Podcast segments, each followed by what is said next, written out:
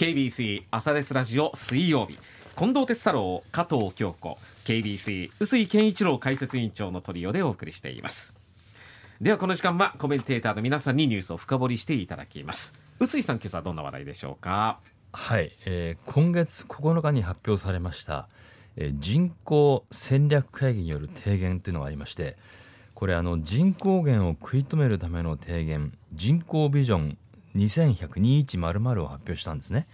でこの人口戦略会議というのは民間の有識者で構成されているものなんですけども2100年の日本の目指すべき姿として安定的で成長力のある8000万人国家を掲げております。で私あのこの最初に8000万人という数字を聞いた時にあの正直申し上げまして暗淡たる気持ちになりました。でまあ、この10年の急激な人口減の、まあ、背景の吟味そして今後の展望展望ということで、まあ、8,000万人という、まあ、結果としては大幅減少を目指さざるを得ないような結論が導き出された提言となっています。それもですね減少のスピードを食い止める相当な努力を行ってなんとか8,000万人を維持するというレポートということにまあ、驚きを持ってしまったということであるんですけどもね、うん、はい、まあ、日本の総人口はですね2008年にピークを迎えてで急激な減少傾向ということですよ、ね、そうですね。であの国立社会保障人口問題研究所によりますと2020年の人口は1億2615万人ということでありましてで、まあ、この生産活動とか社会保障を支えるこの15歳から64歳までの人々の比率が59.5%、うん、65歳以上が28.6%となっていますがこれがこのままの傾向ですと、まあ、総人口は年間100万人のペースで減っていきまして76年後の2100年に6300万人に半減すると。うん加えて65歳以上の高齢化率が40%の年老いた国になってしまう、うん。えー、9日の会見で人口戦略会議の三村明夫議長は生産年齢人口1人で高齢者1人を支える肩車社会が到来する、うん、持続可能ではないと、まあ、言い切っているわけであります。うん、一人で一人を肩車するということですそういうことです。でまあこれはまあ肩車社会は言うまでもなく避けなければならない事態なんですけれども、あの日本はまあご存知の通りすでに膨大な公的債務が積み上がっていますので将来世代1人当たりの負担がこれ重くなってしまうというのは必然でありましてまあ去年大きく動きました防衛費でありますとか少子化対策の大規模な歳出が予定されているという中これ財源の議論がまたこう先送りにされがちということになるとですねそういう意味でも将来世代への負担が厳しくなるということの、まあ、深刻さを思い知らされるという提言になってるんですよね。あの日本の出生率って過去最低の1.26で、うん、年間出生数も77万人まで低下して、まあ、今日のニュースでもありましたけれども、はい、えー、去年の1年間がおそらく過去最低になるでしょうっていう話でしたよね。うん、もう少子化の流れって全く歯止めがかかってない状況なんですけど挽回は可能なんですかね？いやこれどうなんですかね？今日のニュースだとこれ77どころか75っていう数字もあり得るって話ですよね。はい、で人口戦略会議は遅れはあるけれどもまだまだ挽回は可能だと、えー、決して諦めず世代を超えて取り組まなければならないというふうに提言してまして、まあ、政府も2030年までがラストチャンスということで危機感を明らかにしております。で人口戦略会議がこれまでの対応で欠けていたこととして3つ挙げているんですね。で第一としてこの人口減少の深刻な影響と予防の重要性について国民へ十分な情報共有を図ってこなかった2番目が若者特に女性の意識や実態を重視して政策に反映させるという姿勢が十分ではないとで第3として現世代には社会を将来世代に継承していく責任があるというまあこの認識というかね、うん、それを正面から問いかけてなかったということでこれまあ一番の情報共有にもつながるなと思うんですけども、うん、こういう3点を挙げております。うん。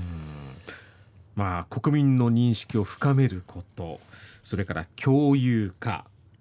分かってはいても深刻に受け止めていないっていう面がうん。まあねずっとこうニュースでは見るんだけれども、うん。それを本当にね自分ごとっていうふうに捉えることがまあできているのかどうか、うん。うん。まあ、そういうところもね自問しながらっていうところもありますが。あのまあますかね。日本社会を振り返るとね、うん。まあ、ずっとその、まあ、2008年まではどんどん人口が増えるという成長社会だったんですけども、まあ、振り返ると、まあ、江戸時代とかいうことになると、まあ、3,000万とかそういうふうなこと言われてるんで、うんうんまあ、そういうところに戻る。そこまでじゃ何してもそういうレベルに戻るんだなんていうこう割とこう軽い認識を持つ嫌いもなくはないんですねこれね、うん人々の間に。うんで結局でもまあ人口減社会が何をもたらすかというと提言ではこの果てしない縮小と撤退を強いられるという言葉これ恐ろしい言葉なんですけども、社会も個人も選択の幅が極端に狭められると警告をしています。うんで高齢化率というのが4割で高止まる超高齢社会というのは結局これ格差と対立が深刻化するだろうということと、まあ、インフラとかサービスこれ当たり前のように今こう享受しているという社会ですけどもこれが縮小ないしは廃止によってですね、まあ、地方社会を消滅する地方の消滅を生むともまあ指摘しているわけでありましてこれはまあ経済的な豊かさが落ちてしまう。住みたいところに住むこともできないということになるわけでありましてこれあの我々こう当たり前に保障されている日々の暮らしの中でですねこの精神的な豊かさを追求するこう余裕がなくなってくるということになるんだと。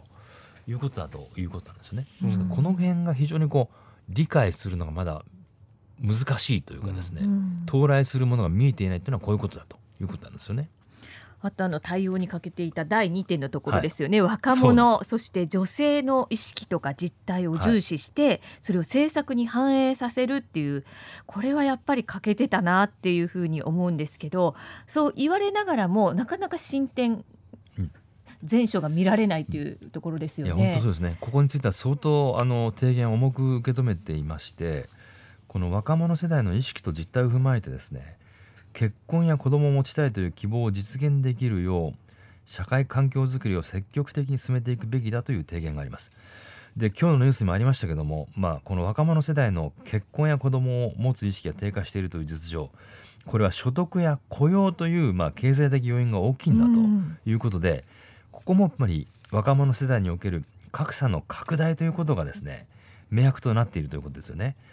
さらにこの非正規雇用などが不安定な就労のこの男性の結婚割合が低かったり女性もですね非正規雇用でありますと子供を持ちたいという意欲が低く、まあ、出産も低下傾向ということでこの多くの若者世帯が子供を持つということに対する、まあ、この喜びとかそういうものよりもリスクや負担と感じているという部分が大きいということがありますね。で、まあ、背景にはこの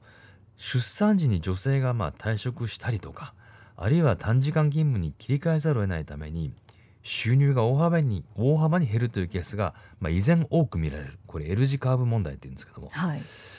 あります。またこの子育て世代世代が2人目を持つということを躊躇する理由としては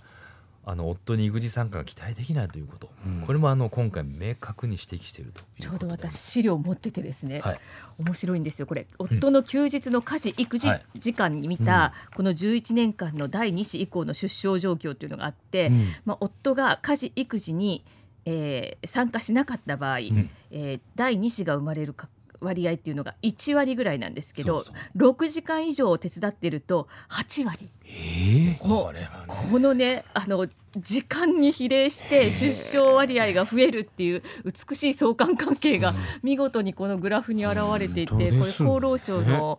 あのデータなんですけども、すごいなと思って。はい。まあかなりね、あの夫の育児参加、まあ育児休業の取得のまあ期間、うん。機会相当増えているという状況もうん。かなり感じている部分がありますが、そうですね。まだ少ないですよね。そうですね。これでもあのずっと続けていかないといけないので、うん。育児って本当1歳までで終わるわけではないので、うん。なのでやっぱり長時間労働の改善とかっていうところが大事なんだろうなと思うんですよね。うん。子供だけとか女性だけの手当じゃなくて、うん。男性の働き方のところにまで踏み込うんまないと少子化って多分なくならないと思うんですよね。そうですよね。リスクって考える人が多いっていうのはちょっとね悲しいですよね。だからそのやっぱり男性が育児に参加するというところで、うん。まあ、就業というところに、まあ、そこそこの影響が出るというところで、うん。会社単位ではどうなんだっていう議論がもしかしたらあるかもしれないけど、実は国家の維持にかかってるっていうような視点がねうん。これ本当に今重要だなっていうところを思い知らされてる感じがするんですね。うん。であのこうした状況を踏まえて今回の提言では、えー内閣に対してですねこれ人口戦略推進本部というふうなこれ仮称ですけどもそういったのを設置すべきだとかあるいは各界各層に議論を呼びかける国民会議の創設これ本当重要なことだと思います。提起も行っているということであります、えー今日はこの問題のまあちょっとこう前段というかねあのー実態提言の内容をまあご紹介しましたけどもちょっとこれ来週もこれちょっとこの問題取り上げたいと思いまして、はい。これから取り組むべき人口戦略というのは具体的にどう考えるべきかというところを、えー取り上げてまいりますのでまた来週も聞いていただければと思います。はいはい